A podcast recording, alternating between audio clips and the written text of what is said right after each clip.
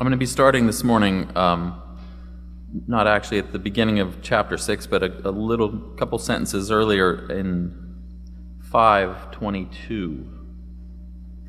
Moses returned to the Lord and said, Lord, why have you brought trouble upon this people? Is this why you in your name he has brought trouble upon this people, and you have not rescued your people at all? Then the Lord said to Moses, Now you will see what I will do to Pharaoh. Because of my mighty hand, he will let them go. Because of my mighty hand, he will drive them out of his country. God also said to Moses, I am the Lord. I appeared to Abraham, to Isaac, and to Jacob as God Almighty. But my name, the Lord, I did not make myself, but by my name, the Lord, I did not make myself known to them. I also established my covenant with them to give them the land of Canaan, where they lived as aliens. Moreover, I have heard the groaning of the Israelites, whom the Egyptians are enslaving, and I have remembered my covenant.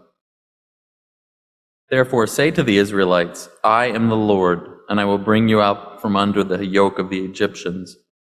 I will free you from being slaves to them, and I will redeem you with an outstretched arm, with mighty acts of judgment. I will take you as my own people, and I will be your God. Then you will know that I am the Lord your God, who brought you out from under the yoke of the Egyptians. And I will bring you to the land of the land I swore with uplifted hand to give to Abraham, to Isaac, and to Jacob. I will give it to you as a possession. I am the Lord. Moses reported this to the Israelites, but they did not listen to him because of their discouragement and cruel bondage. Then the Lord said to Moses, Go, tell Pharaoh, king of Egypt, to let the Israelites go out of his country. But Moses said to the Lord, If the Israelites will not listen to me, why would Pharaoh listen to me, since I speak with faltering lips? Now the Lord spoke to Moses and Aaron about the Israelites and Pharaoh, king of Egypt, and he commanded them to bring the Israelites out of Egypt. The word of the Lord.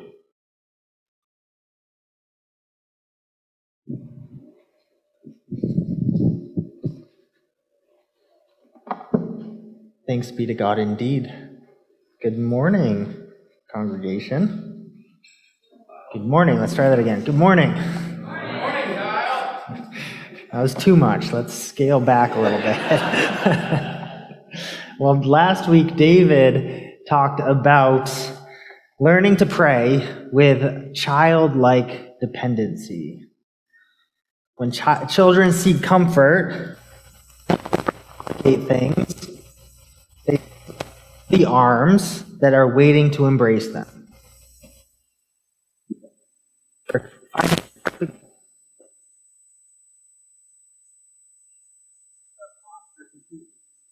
in law, almost like running for embrace. Now we're going to continue this theme a little today in this passage. Uh, you'll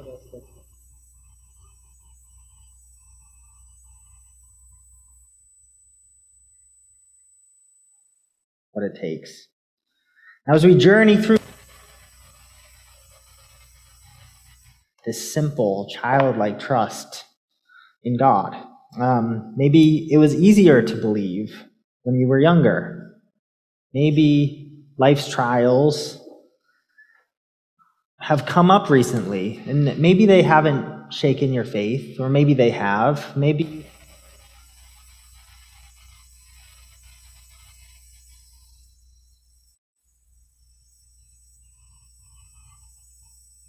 pray. At times we we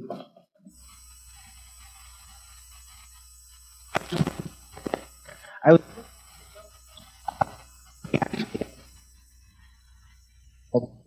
with God. And he says that there are three questions. There are two afraid One of those questions is God a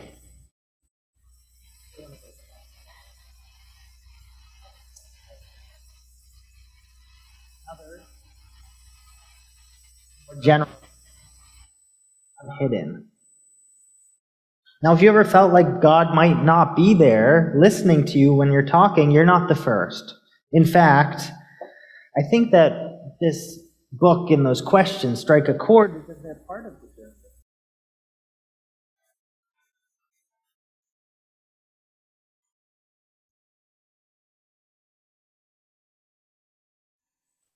Because learning to ask your Father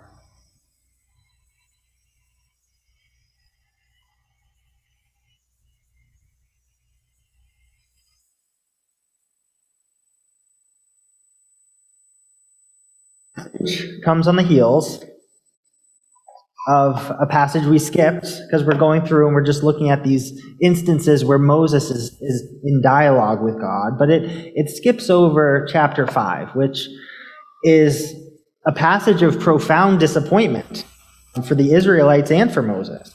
I mean, Moses does what God requests. He goes to Pharaoh and asks if Pharaoh would allow the Israelites to worship him in the wilderness. Moses expected Pharaoh to say no because God told him to expect it. But what Moses didn't expect was that Pharaoh would create in a way.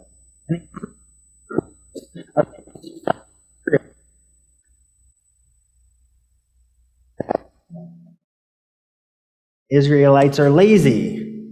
They are going to produce every day, but now they have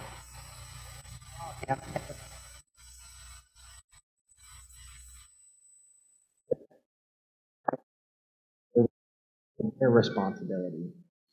Now, the Israelites, because of what Moses did, maybe Pharaoh is saying he doesn't want the Israelites to get ahead of themselves, the wilderness and organize and develop to the Pharaoh. Pharaoh was sending a message loud and clear.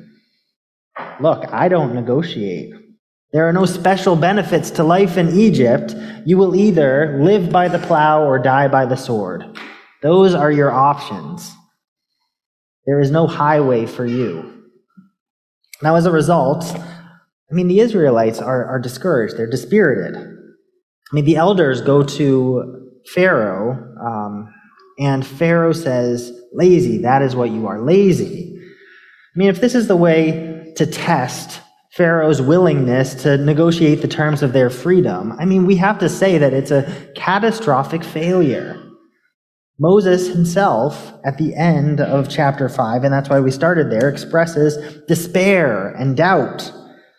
Right? Let's read that together just before chapter 6. This is how Moses responds. He returns to the Lord and says,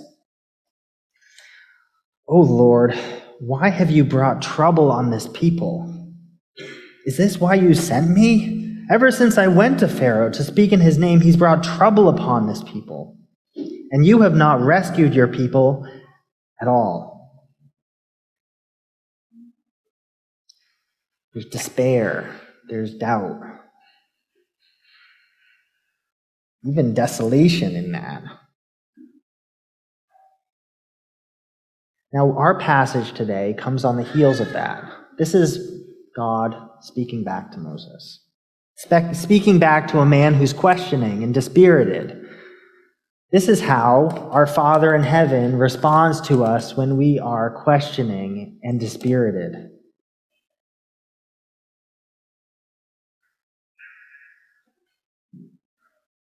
In the midst of, of Moses' doubt, God does not remain silent. Instead, he responds with reassurance.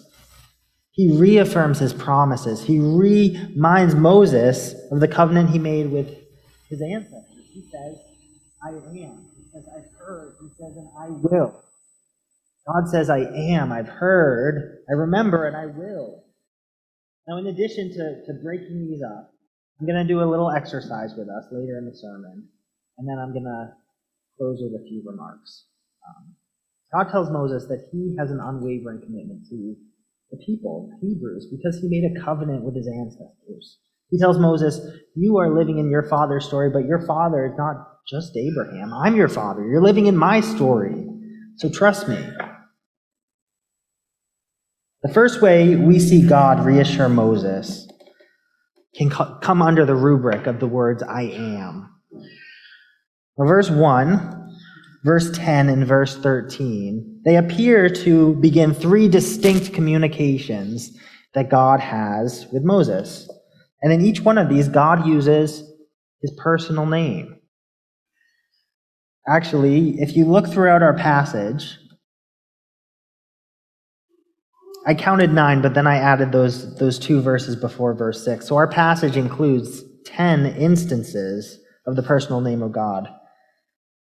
Actually, 11. Two instances in verse 22. We see in verse 1, then the Lord said to Moses. In verse 2, we see God spoke to Moses and said to him, I am the Lord, Yahweh. In verse 3, we see, But my name is the Lord. In verse 6, we see, I am the Lord. Verse 7, we see, I am the Lord your God. Verse 8, we see, I am the Lord at the end. In verse 10, we see, the Lord said to Moses. In verse 12, Moses said to the Lord, and in verse 13, now the Lord spoke. Now, the significance of this is found in verse 2. Let's read that together. In verse 2, God said to Moses, I'm the Lord. I appeared to Abraham, to Isaac, and to Jacob as God Almighty. The word in Hebrew there is El, the generic word for God that is used of, of really any God. It's, it's almost as generic as the, the term God is today. But my name, the Lord, by my name, the Lord, I did not make myself known to them. Right? Yahweh. I did not make them know, myself known as Yahweh. So the nation of Israel, or the, the Hebrews, at this point, they're embedded in a polytheistic culture. Um, I mean, who is El? I mean, the Pharaoh himself calls himself a god. And so, who is God in that context? I mean, by sharing a name, God sets himself apart. It's the act of revealing himself, reiterating who he is. Um, it's, it's also, for, for Moses, a profound act of intimacy because it recalls, I mean, the burning bush where God first declared who he was. Now, in a lot of ancient cultures, names carried weight and power. They represented something about the individual. I mean, the thing in this is that there is a living reality to the relationship that, that God is um, that God is identifying himself to Moses in this way. That wasn't a real sentence. I, th- I think I lost my sentence somewhere in there. But but God God is setting himself apart, making himself known by his personal name, and thereby showing the Israelites, this is who I am. It's, I'm different than the, the gods around you. I'm different than Pharaoh himself. Now, in four of these instances, God doesn't just use his name. He says, I am the Lord. Now, verse 6 I am the Lord, and I will bring you out from under the yoke of the Egyptians.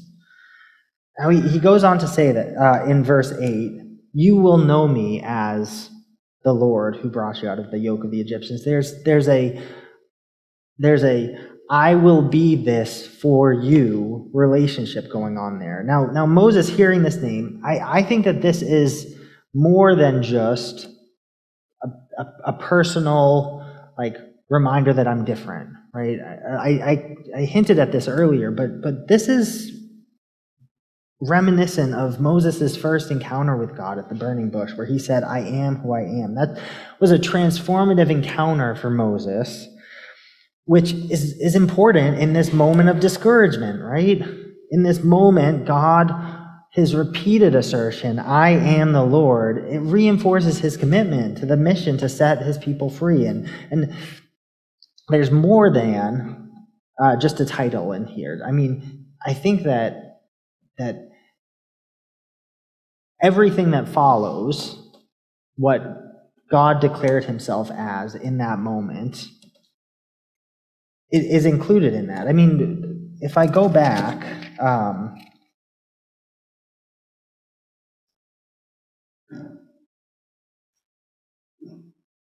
We're in chapter 3, where God says,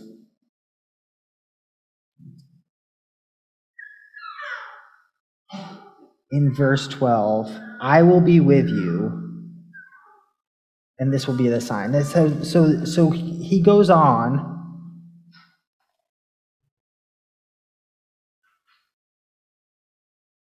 In verse 14 to say, I am who I am. This is what you are to say the Israelites, uh, to, to the Israelites, I am sent you.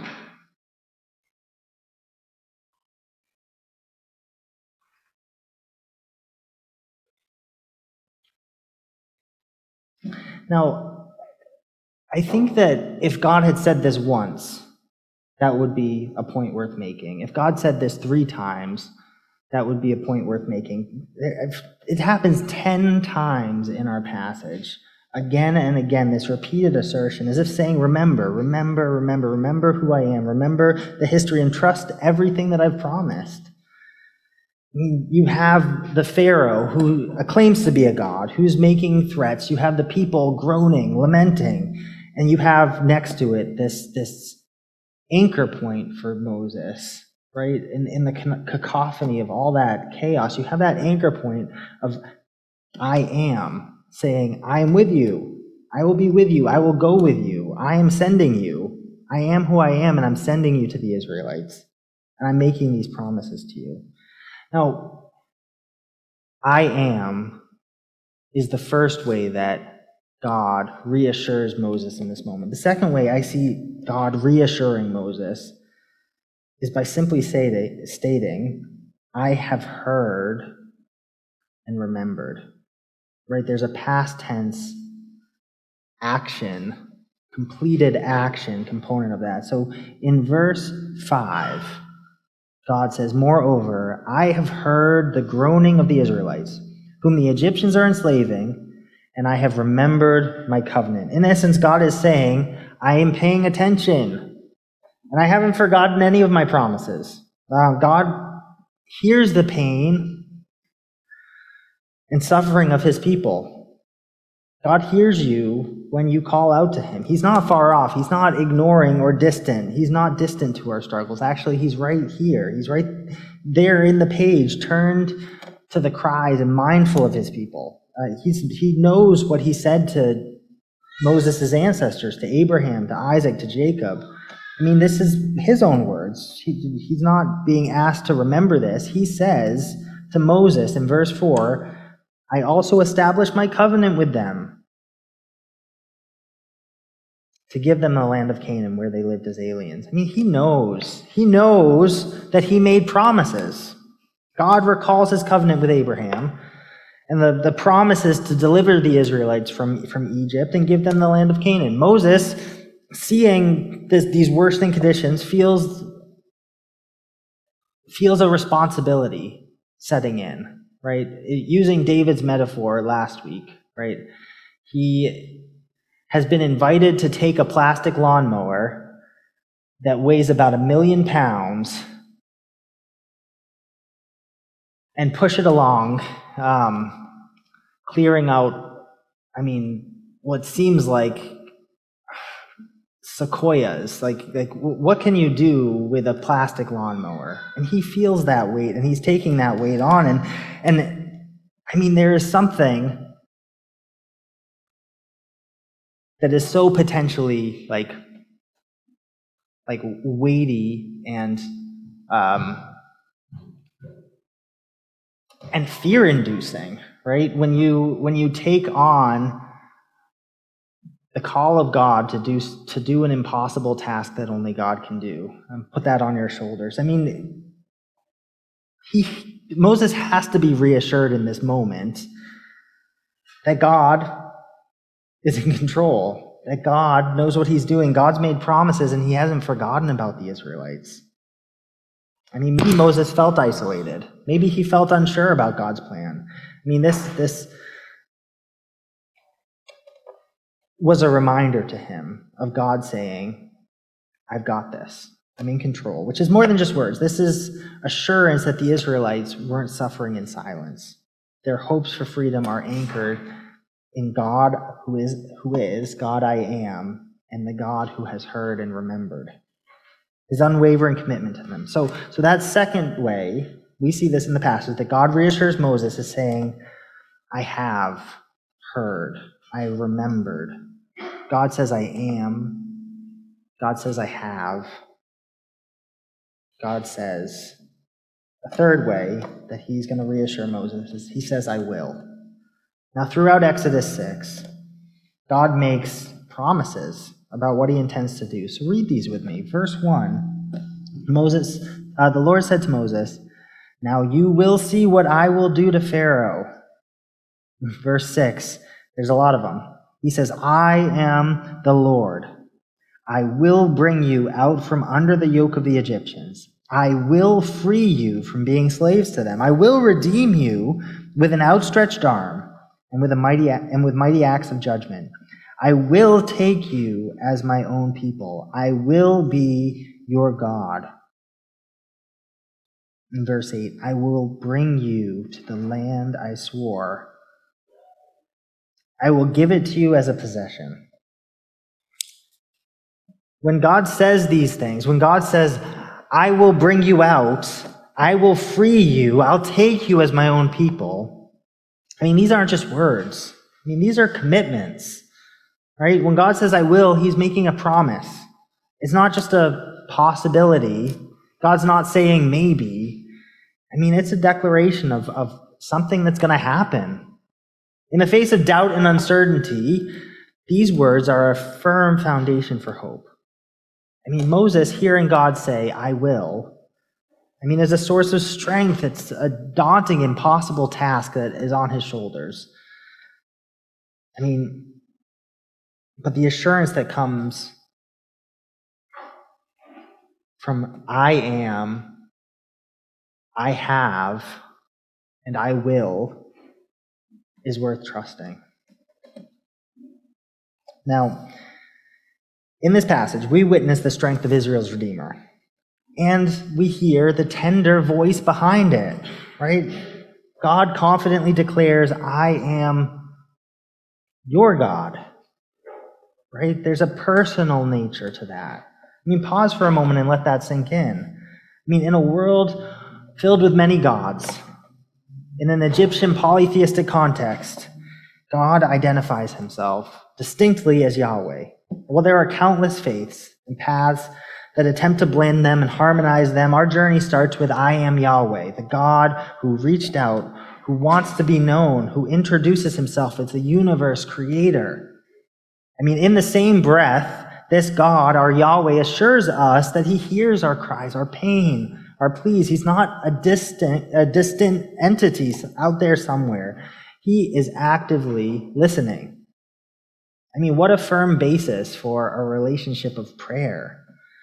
And beyond just hearing, I mean, we hear I am's promise that I will. It's not a suggestion, it's not a possibility, it's, it's a declaration of his intent to act on their behalf. Our faith stands firm on a God who not only identifies himself distinctly, but also attentively listens and commits himself to us. Now, I told you I'd get back to the notion of listening prayer and childlike prayer, and I want to do that with an exercise. Now, as I was preparing for this sermon, I picked another book off my shelf by Donald Miller called A Praying Life. We did it a couple years ago as, as a men's Bible study. And, and one of the, um, the exercises in it, it's not an exercise, I'm making it into an exercise. Um, but I, I think that it, it highlights the importance of childlike prayer and childlike dependency. So I want you to open your Bibles if they're not already open. Shame on you. We've been in the Bible a long time this morning. Um, I'm just kidding. Psalm 23. Let's go to Psalm 23 together.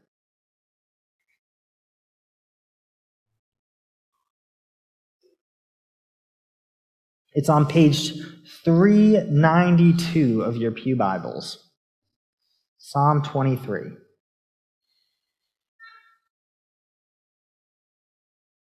Now, what I'm going to do is a little unconventional, but I'm going to read this passage, but I'm going to leave out all reference to God and all reference to the acts of God.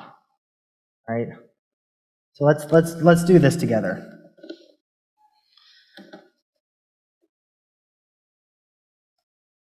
I shall be in want. Me, me, my soul, me, the shadow of death. I will fear evil. Me, me, my enemies, my cup, me, my life. I mean, doesn't that just put it into perspective a little bit?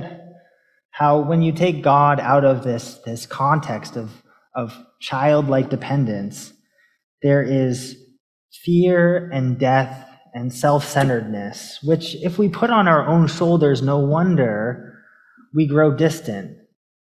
No wonder we feel desolation. No wonder it, it grows doubts within us. And how do we get back?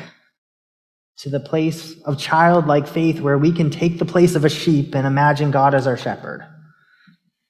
Now, now one of the things I did when I was doing my counseling degree is I thought a lot about attachment theory. And one of the things in attachment theory that they talk about is the relationship between your early attachments to your parents, those templates of relationships, and how they affect they don't dictate, but they affect your later relationships to friends, to partners, and even to God. Um, a, a cold and distant relationship with a parent can become a cold and distant relationship with God that has to be relearned because God is different than a cold and distant parent.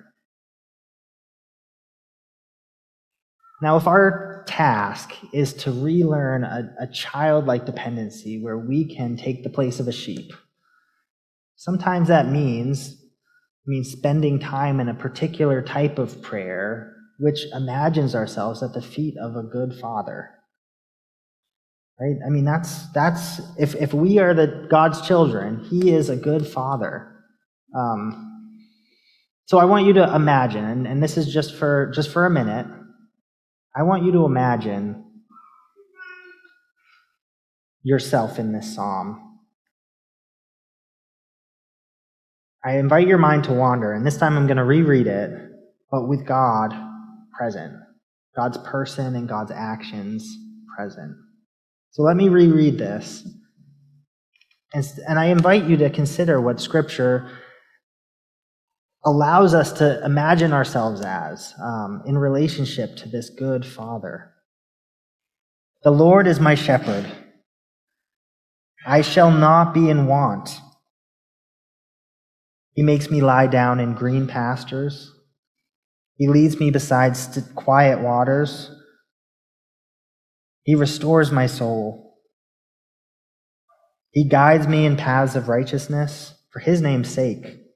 Even though I walk through the valley of the shadow of death, I will fear no evil, for you are with me. Your rod and your staff, they comfort me. You prepare a table before me in the presence of my enemies. You anoint my head with oil, my cup overflows. Surely goodness and love will follow me all the days of my life, and I will dwell in the house of the Lord forever.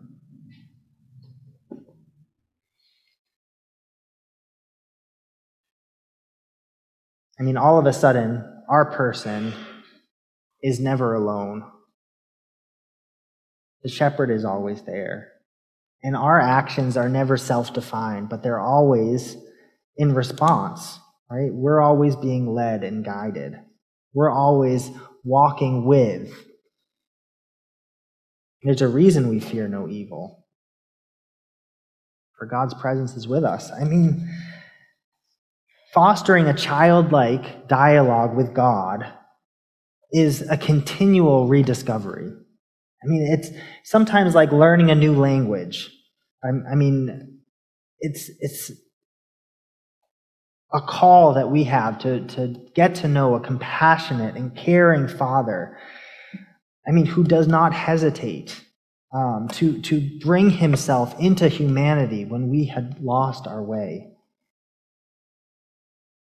We live in an age, I think, of constant distractions where there's always a reason not to pray. In fact, um, I was having a phone conversation with someone in this congregation about prayer and about praying now that I have a young child. Um, and, and their advice was to, to pray while nursing, or in my context, pray while bottle feed, feeding, um, pray over the child. I mean, pray and recognize that God's hand is is covering her. Um, I think that cultivating an awareness of God here and God now is is something that's worth taking time to do. Whether that's in the morning with your cup of coffee, whether that's a few minutes before you get started at work, recognizing that God is here, God is present. Um, I mean, God is working to to transform this context. Um, and I have a little plastic lawnmower that I'm pushing around to to try to do my best to participate in that work.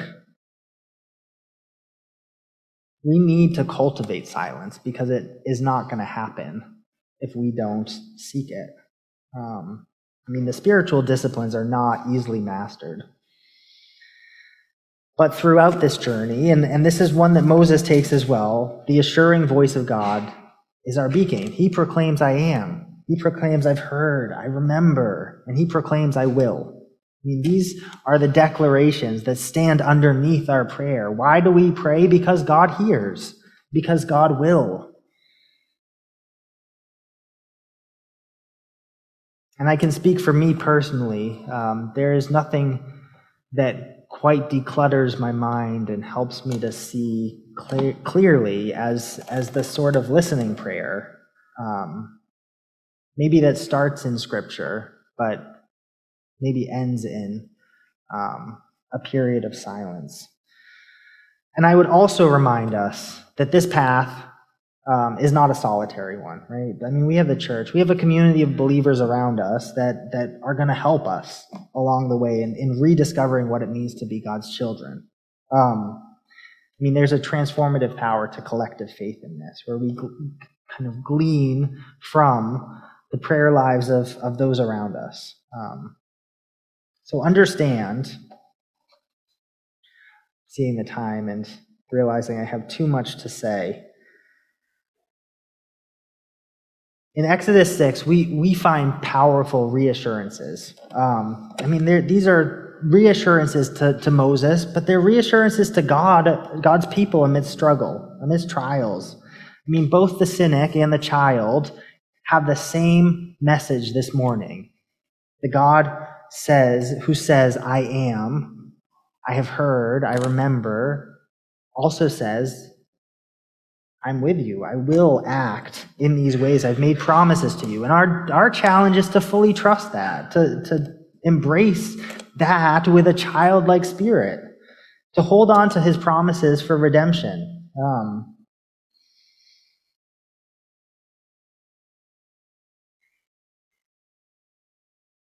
we can also allow our minds to think of Jesus, right? Jesus, the embodiment of childlike trust. Um, his teachings in life constantly displayed total reliance on God the Father. In moments of agony, I mean, his prayers reflected a deep surrender to God's will. Um, and through his sacrifice, Jesus bridged a, a chasm that, that, that underlies and fulfills God's promise of redemption. He stands as a testament to unwavering faith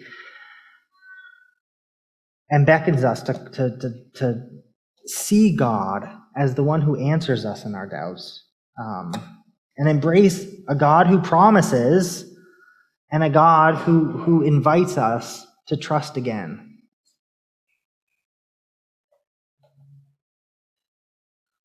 As I, as I pray for us, I, I invite us all to see this image of, of childlike prayer. Um, and, and God's invitation to draw closer to Him um, because He is He's the God who says, I am, and I've heard, and I will. Let's pray.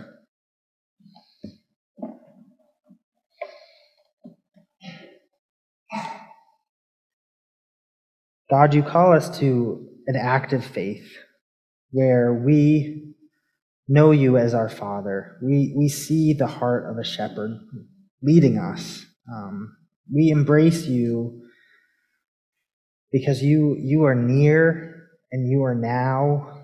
We trust you and, and your Spirit's work among us. And, and I ask that you would help us to cultivate uh, a, an awareness and a closeness of you. Um, we all have things standing in the way, whether that's kind of our past and our, our difficulty to cultivate relationships, um, or whether that's the, the stress of the present.